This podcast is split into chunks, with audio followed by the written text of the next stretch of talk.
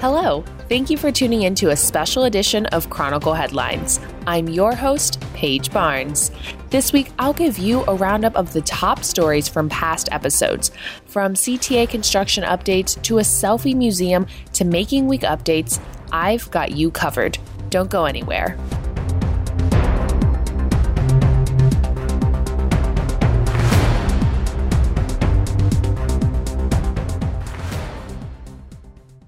This week is Making Week, a period where no classes take place and no assignments are due, but many students say they're still hustling just as hard. Here's what some students are doing with their time off. Since this whole semester, I've been focusing and working hard on making my collection. I've pretty much just been doing a ton of homework, catching up on my finals, and then also working on some projects for Manifest. This week, I'm spending my time putting in more hours for work um, and also meeting with some of my classmates to discuss some of our projects. I'm basically just working on any projects or finals that I can to get a head start before my classes next week. I actually had to attend one of my classes because we are presenting our portfolios, but I'm taking Makers Week as a time to work on my portfolio and finalize any last minute changes to my website. I am catching up on homework and taking a well deserved break this week. So it's been pretty chill for me. Uh, I've just been resting and yeah,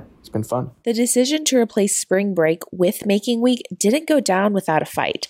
Take a listen to my interview with co editor in chief Brooklyn Kioso to learn about what students and faculty had to say about the decision they weren't included in. I talked to Diana Vallera, who is the president of Columbia's Part Time Faculty Union, or CFAC, and she understood the decision by the college um, because they do want to keep students and Columbia community members safe.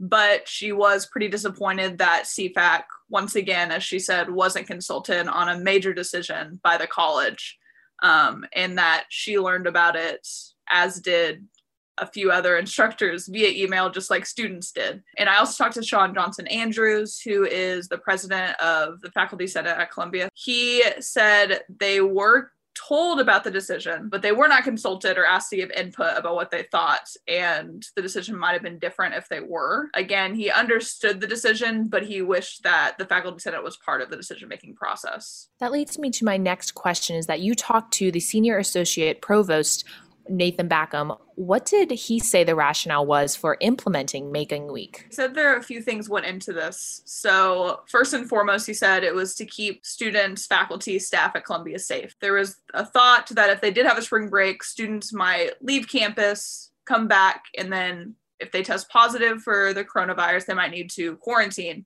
which is especially difficult because if they live in residence halls, Columbia doesn't have the means to quarantine that many students they did think about because they did think about the mental health of students and the need for a spring break. So they thought about implementing random non instruction days throughout the semester, but they decided against that because some courses at Columbia don't run the full 16 um, week semester. So it would mess with those courses and it would basically take like a week away from a course that's already not very long. And I'm sure that it wasn't Bakkum himself who made this decision for the college. Who else did he say was a part of the decision making process? So he said um, they talked to the assessment task force, which includes representatives from student affairs, the office of the president, strategic communications, and he also talked to other offices across campus. He talked to the president's cabinet, the office of the registrar, and also several department chairs um, were part of the decision, although he didn't tell me the names of the specific department chairs involved. In terms of other colleges and universities, how are they handling their spring break? Are they canceled? Are they postponed? A couple colleges have canceled spring break. Um, the University of Kansas I learned recently um, when I was doing this canceled spring break, which is my undergraduate alma mater. Um, they canceled for a similar reason, the safety of the campus. But there are other colleges like Northwestern University that have kept their spring break. Um, and they also have a making week, which they call a reading week, the week before finals week. So they have both because they do want to give their students that reading week or making week um, to work on their final projects, but they also want to have a mid semester break. And Harvard University does a similar thing. Not only as a student myself, like I'm unhappy about not having a break, I'm feeling burned out. How are instructors handling the lack of a spring break? Pretty much every instructor I talked to said something very similar. Um, they feel the same way as their students. They would love to have a break. Um, and it's really all about, at this point, communication between students and instructors. They all said if my students are feeling burnt out, and they really can't do it, I just really want them to tell me and talk to me about it because I'm not going to know if you don't tell me about it, but I totally understand. And it goes the same. I talked to a few graduate student instructors, specifically that teach writing rhetoric too, um, because not only are they instructors, but they're also students. They're doing both, they're juggling both of these things. And they were all very disappointed in this decision because they see both ends of it. They're they're a student themselves that need a break, and they're teaching other students that they can see really need a break and are feeling very burnt out at this point. Lastly, I just want to know like assuming the pandemic is, you know, under control in the coming years, will making week be here to stay? Bakkum said he that would have to be an ongoing discussion because if they decided to keep making week and bring spring break spring break back, which is the plan, they would have to extend the academic calendar, which would kind of mess with the scheduling at Columbia because of J term and also summer courses. So it would be a big shift in academic calendar. So it's a conversation that would be ongoing, he said. Make sure to read co editor in chief Brooklyn Kioso's article at columbiachronicle.com for the full story.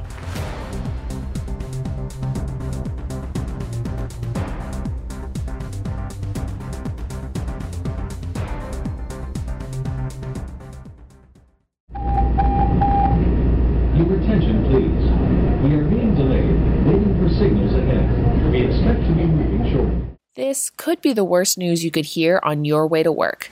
Train delays in Chicago are only going to get worse for some living along the red and purple lines. On May 16th, the first two phases of major station and track reconstruction begin. This will happen between Lawrence and Bryn Mawr stations. Take a listen to my interview with staff reporter Anna Busalacchi about the project. The Red and Purple Line Modernization Project uh, includes the building of a bypass bridge for the Brown Line, which will go northwest of the Belmont station and carry uh, Brown Line trains over the Red and Purple Line tracks. So, this will uh, create a faster service, and this will be for Kimball bound Brown Line trains. The reconstruction that actually broke ground this spring is uh, the Lawrence through Bryn Mawr track and station reconstruction. Um, so that includes uh, the stations Lawrence, Argyle, Berwyn, and Bryn Mawr, um, and then the tracks um, all the way throughout those stations that will be um, demolished and rebuilt two at a time so that they will still be running traffic on the other two tracks during that time. That is a lot of construction. I'm wondering when did it start and when is it expected to finish? The building of the bypass bridge started in uh, 2018 and should be uh, expected to finish in winter of 2021. And the, um, as I said before, the Lawrence through Bryn Mawr reconstruction started this spring and is projected to finish in 2024. Uh, but all of the planning for this uh, began back all the way in 2009. I look forward to when construction is finally over. That's always painful to go through. And then that makes me wonder why is this significant? Like, why now are they doing this? I spoke to Tammy Chase, the communications director of the RPM project, and she told me that the Red Line carries about 70 million passengers prior to the pandemic. So it's their busiest line, carries the most passengers, and it runs 24 7. And certain parts of this uh, Red Line are 100 years old or older. Uh, so they're in definitely um, levels of deterioration and in need of reconstruction the sources that you talked to, what did they say specifically how they are being affected by the modernization? I was able to talk to a couple students who commute to their classes downtown and to work. One of them said that it's it's given her some delays where she has to leave a half hour earlier. And some of the businesses that I talked to, one of them said they they weren't really impacted. Uh, Flower Bakery, they said that they they did have an alley closure, uh, which is expected with this kind of construction, but they were still able to get their deliveries in and out. And I also spoke to Demera Restaurant, and they said that. Uh, the CTA has been in really good communication with them regarding what's going on and how it's going to affect their business. Um, and she the owner of that business said that currently they're just doing electrical work. It hasn't really gotten into heavy demolition yet. And she is a little concerned how that will impact um, the the foot traffic for her business. I can only imagine what the CTA construction is going to do just because a lot of those places like that's how I get around and get to businesses along the lines. So what is the CTA doing to help them? For the small businesses, they're, uh, they launched the RPM Open for Business program, which is um, free promotional and advertising efforts from the CTA for these businesses that will be affected. Um, and businesses have to apply on their website and be accepted to be um, into this program. And it will also include social media promotion. And aside from uh, helping small businesses in terms of uh, riders, they'll be directed through signage um, to hopefully uh, clear up any confusion. And there will be, um, with the station closures, the Lawrence and Berwyn stations will be closed for uh, four years during this time, which is really a lot for riders that rely on those stations. So uh, they will be able to connect to the nearest stations uh, by the number 36 Broadway bus, and those are all ex- accessible to those with mobility issues. One of the small businesses that you talked to, Q Ideas, questioned the Argyle station um, is like, why now is it being improved? And so I'm sure that's the sentiments of not just um, Q Ideas, but what specifically did it say about the construction? One of the owners of Q Ideas was really confused because uh, they said there's a, a really large elderly population there, and their station has never had an elevator before. There's a lot of ethnic grocery stores there, and, and people with their groceries don't have an elevator um, when they use the train. So it's it's been something that she said should have been there a long time ago and she feels that it's it's it's being there now because their their neighborhood is being more invested in now that they have this new uh, big apartment building where the rent is really really expensive. And uh, she feels that it's it's kind of like a, a why now? Is it just because we are starting to have these uh, additional like higher rent uh, apartments and things that is that why the government now wants to invest in us? Is that why the cta wants to invest in this neighborhood? So uh, she hopes that they commit to um, actually improving the line during this. Speaking of investment and cost what is the total cost of or could you break down the cost of the um, red purple modernization plan? The total cost is $2.1 billion, and it's funded by both federal and local funding. So 957 million of that is coming from federal core capacity funds, uh, which is from the Federal Transit Administration, and 125 million uh, is coming from congestion mitigation and air quality improvement from a federal grant that Chicago um, from the Chicago Metropolitan Agency for Planning uh, that Chicago received, and then $622 million um, in tax increment financing or TIF funds are coming from the city of Chicago, and the remaining uh, amount is from other CTA financing bonds. Wow, that is a lot of money. And I expected it too, just because they are redoing all of the lines. And, you know, honestly, I just hope that the holiday train in future years won't be too affected by it. You can read Anna's full article at columbiachronicle.com.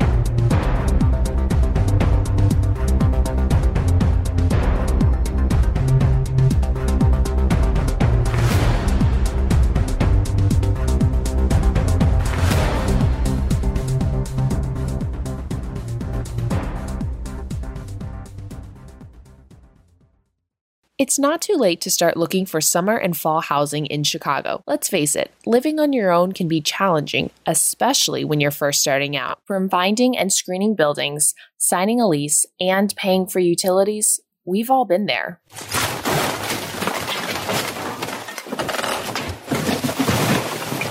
and there. Take a listen to senior reporter Mateusz Janik as he shares a few helpful tips you want to know to make living on your own a great experience when you're looking for an apartment, especially in Chicago, some factors you should consider. Oh, I guess a big factor you should consider first are bed bugs.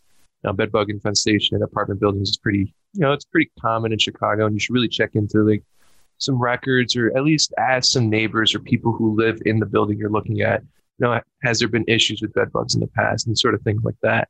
But I guess some other factors to consider is where you want to live, what neighborhood you want to live in. Obviously, you want to live in maybe some of the more, I guess you could call them trendier neighborhoods like Logan Square, Wicker Park. You know, if you want to be close to all the action, or maybe just close to all the shops. Maybe you want to be somewhere near Lakeview or Streeterville.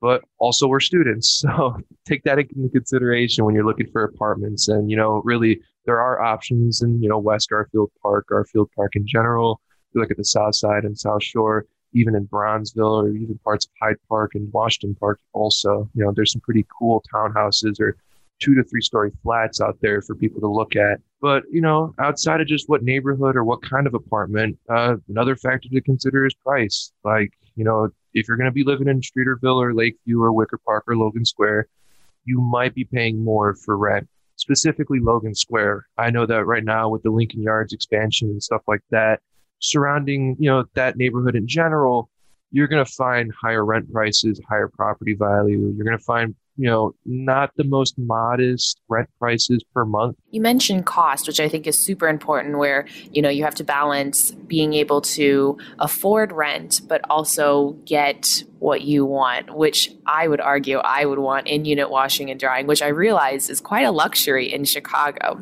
So i'm yeah. wondering how much is rent on average in chicago? It kind of fluctuates a little. But right now, with recent reports from uh, specifically from apartmentlist.com, uh, they've you know seen that in Chicago, amongst other cities, uh, rent prices aren't that high. Honestly, rent prices in Chicago for a one bedroom apartment kind of go for I want to say thousand one hundred and thirty dollars or thirty one dollars to be exact, if you're that you know exact with stuff. But you know even for a two bedroom, it's twelve hundred dollars or one thousand two hundred forty seven, according to that report. But really prices aren't that high. I mean, compared to somewhere like San Francisco, where prices may be like two thousand four hundred dollars, or New York, where it might still be stuck at sixteen hundred. You know, Chicago's in a good place right now where if you want to stay in the city and if your plans either during school or after school, you know, because some of us are graduating, to, you know, stay in the city, you know, Chicago is looking more of an not bad of an option, maybe. We talked about price. Now to the basic of just finding a place in general. What resources are out there to help someone start looking? So, yeah, some resources or some basics to use to help start looking for apartments are websites like Domu or Hotpads. Specifically, uh, Jay Koziarz uh, from Urbanize Chicago, uh, when he was talking with me for the article itself, he mentioned those two websites specifically uh, because Domu, uh, the first one, that one it kind of categorizes everything. So if you're someone who's looking for something very specific, like let's say, like you said, in apartment laundry, you want both dryer and washer, and you want to have access to maybe a balcony or maybe have pets in there. You could really get specific with that kind of stuff on the website and really kind of like bring it down to like your needs and what you sort of need. And in Hotpads, that's an also a website you could use, but I think the benefit with that one is it verifies landlords specifically in Chicago. And just to go back to Domu, Domu itself is, you know, founded in Chicago. So they have a lot of more independent landlords or other people you might not find on, you know, apartments.com or Zillow or any of those other websites. But, you know, if you're just looking or starting to look, definitely use anything and everything. You'll find listings on probably multiple sites for the same apartment. You know, if you find a place that you like, take that address or take the, you know, I think that's the building code, but just take the address and go on some other websites to check, you know, what are they listing? Is this person real? You know, maybe it's just someone screwing with you just to put up posts because they want to get a quick buck off of you, or say they're a real estate real estate agent and you know charge you for a credit check charge and then you don't hear back from them, stuff like that. So you know, it's always good to cover your bases, but you know, those two websites are kind of good launching or good starting points for people to start looking for places. I couldn't imagine being catfished by a house. Like we hear about, you know, dating and catfish, but like you know, apartment searching and being catfished. Yeah. Terrible. Your source, Jay Koziarz, what was his argument or thoughts on searching for an apartment based off of just the looks and the photos online? Well, what Jay kind of said is always try to go in person. You know, I think it may be difficult for some students who may be looking from out of state. You know, obviously, if you're in another state right now and you can't come to look at places or you can't be physically in the apartment to check it out yourself, that may be a whole nother issue for you.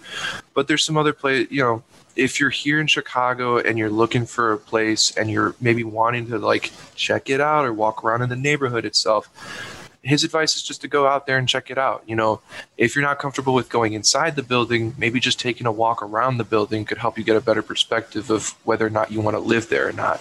Because I think what people need to realize too is that you're not just living in your apartment, you're also living in that neighborhood. And to figure out if you're a good fit for that neighborhood, you sometimes just kind of have to, you know, get a feel for it. Maybe take a stroll, take a walk, you know, take 30 minutes or an hour just to, you know, check things out and see if you're okay with it. Thank you very much, Mateusz, for joining me. You can read his full article at columbiachronicle.com.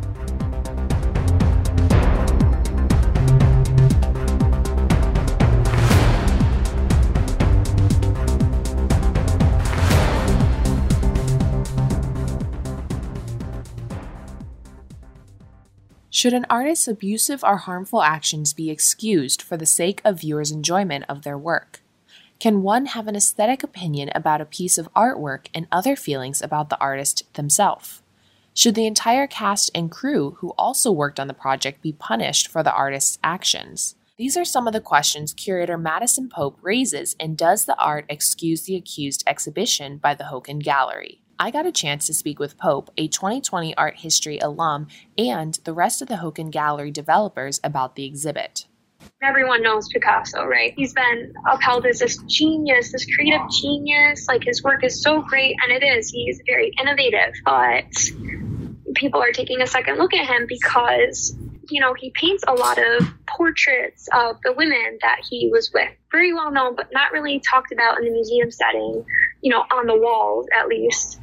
I want the audience to also reconsider maybe the way they look at these artists now. Should we really be um, holding up these people on a pedestal like this? Like, you know, and promoting that kind of lifestyle, maybe? I don't know. The Hokin Gallery is managed by students in the Gallery Management Practicum. Bob Blanford, the course's instructor, says it's a unique class because with each semester, students must pass on the torch to incoming students to complete the exhibit idea. Know, it's kind of like if you walked into a new job, you need to, you know, right? Like you walk into a new publication, you got to figure out where it's at, pick it up, and go forward. Each team tries to prepare as much as they can to turn it over to the next team. Pope's classmate, a 2020 photography alum, Madison Cox, says one of the hardest parts about putting together the installation was shifting through legitimate allegations while listening to potential victims. We didn't want to slander anyone. Like, if things were alleged, we made sure we said this is alleged. He or she may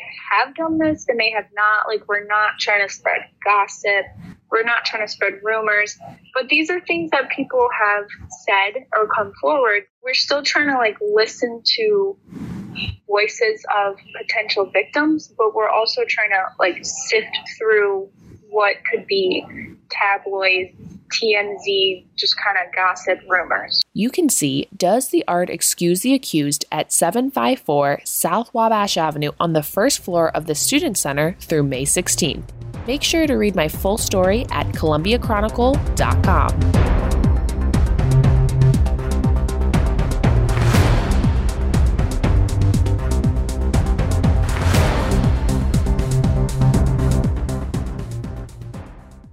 But first, let me take a selfie at this selfie playground. Magic Selfies, a pop up at 1143 South Delano Court, is the ultimate place to snap the perfect selfie. With 17 different set designs, including a money wall and life size unicorn, it's ready for the summer with a whole new array of summer themed backdrops. Take a listen to my interview with Magic Selfies owner and creative director Jaja Casanova basically, let me start off with I was such a fangirl for the Ice Cream Museum. And I was just like, wow, like it's really dope what she did. I'm like, but I know that I don't have millions of dollars to create something so big. So I was like, what if I just like shrink it down? You know what I'm saying? What if I create something where, you know, I can basically build out these rooms and do basically selfie selfie stuff so people can like take dope selfies fast forward to this um basically it was just like i saw that you know there was an avenue for this you know what i'm saying? And i knew that i do set designing and usually a lot of like selfie museums they commission people to do it but i did all 15 rooms by myself. What was your favorite to design to concept? My favorite concept to design honestly would be I have two actually. Actually, I actually have three.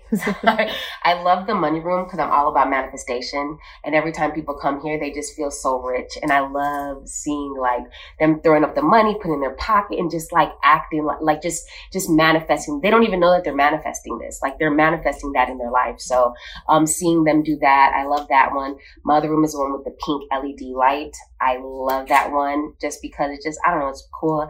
And I love the whole basketball room slash like yellow gated room. So how have you been opening this um, along with COVID nineteen protocol? Mm-hmm. So that's been like super important to us. The main thing for us is keeping down how many people can come in.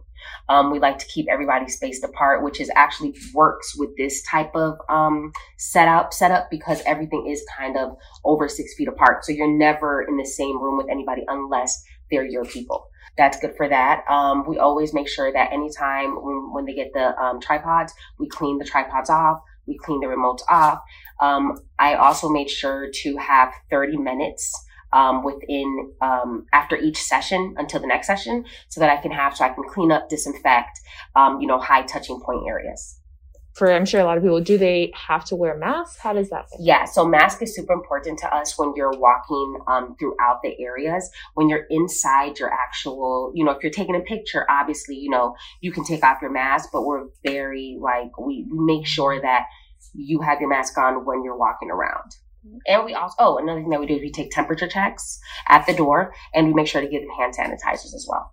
And one of the last things I want to touch on is um, as a woman and a person of color, mm-hmm. how do you see like your your goal, how this has manifested itself? Mm-hmm. How do you see that play into your work? I've literally done everything by myself. Um, you know, I have three daughters, and you know, I'm going to be 35 in two weeks. Just seeing how far I've come sometimes. I don't even think that I noticed it. I never really get the time to like sit back and be like, yo, like I really did this. Like I am, I am half black. I am, I am half Hispanic. I am a woman. I do have kids. Like there's so much stigma that should be like up on me, but it's like I never let that ever get in between like what my dreams and my fantasies are. Mm-hmm. And my motive is like I bring fantasies to life, including my own, and my fantasies are my dreams.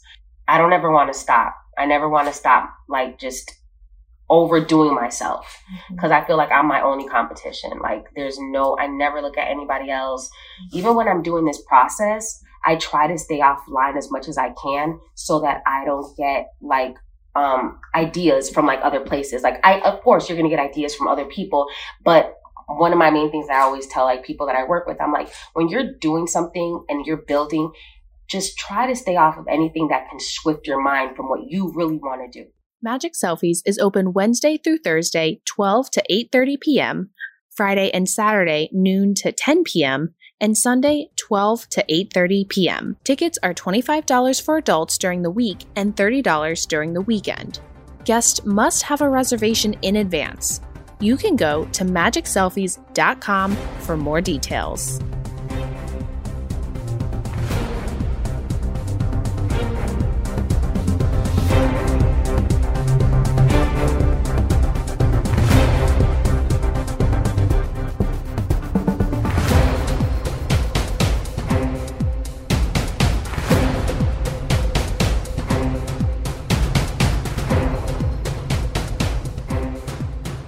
Thank you for tuning in to this week's edition of Chronicle Headlines. You can check out all these stories and more at ColumbiaChronicle.com. For additional coverage, we are at CC Chronicle on Instagram and Twitter.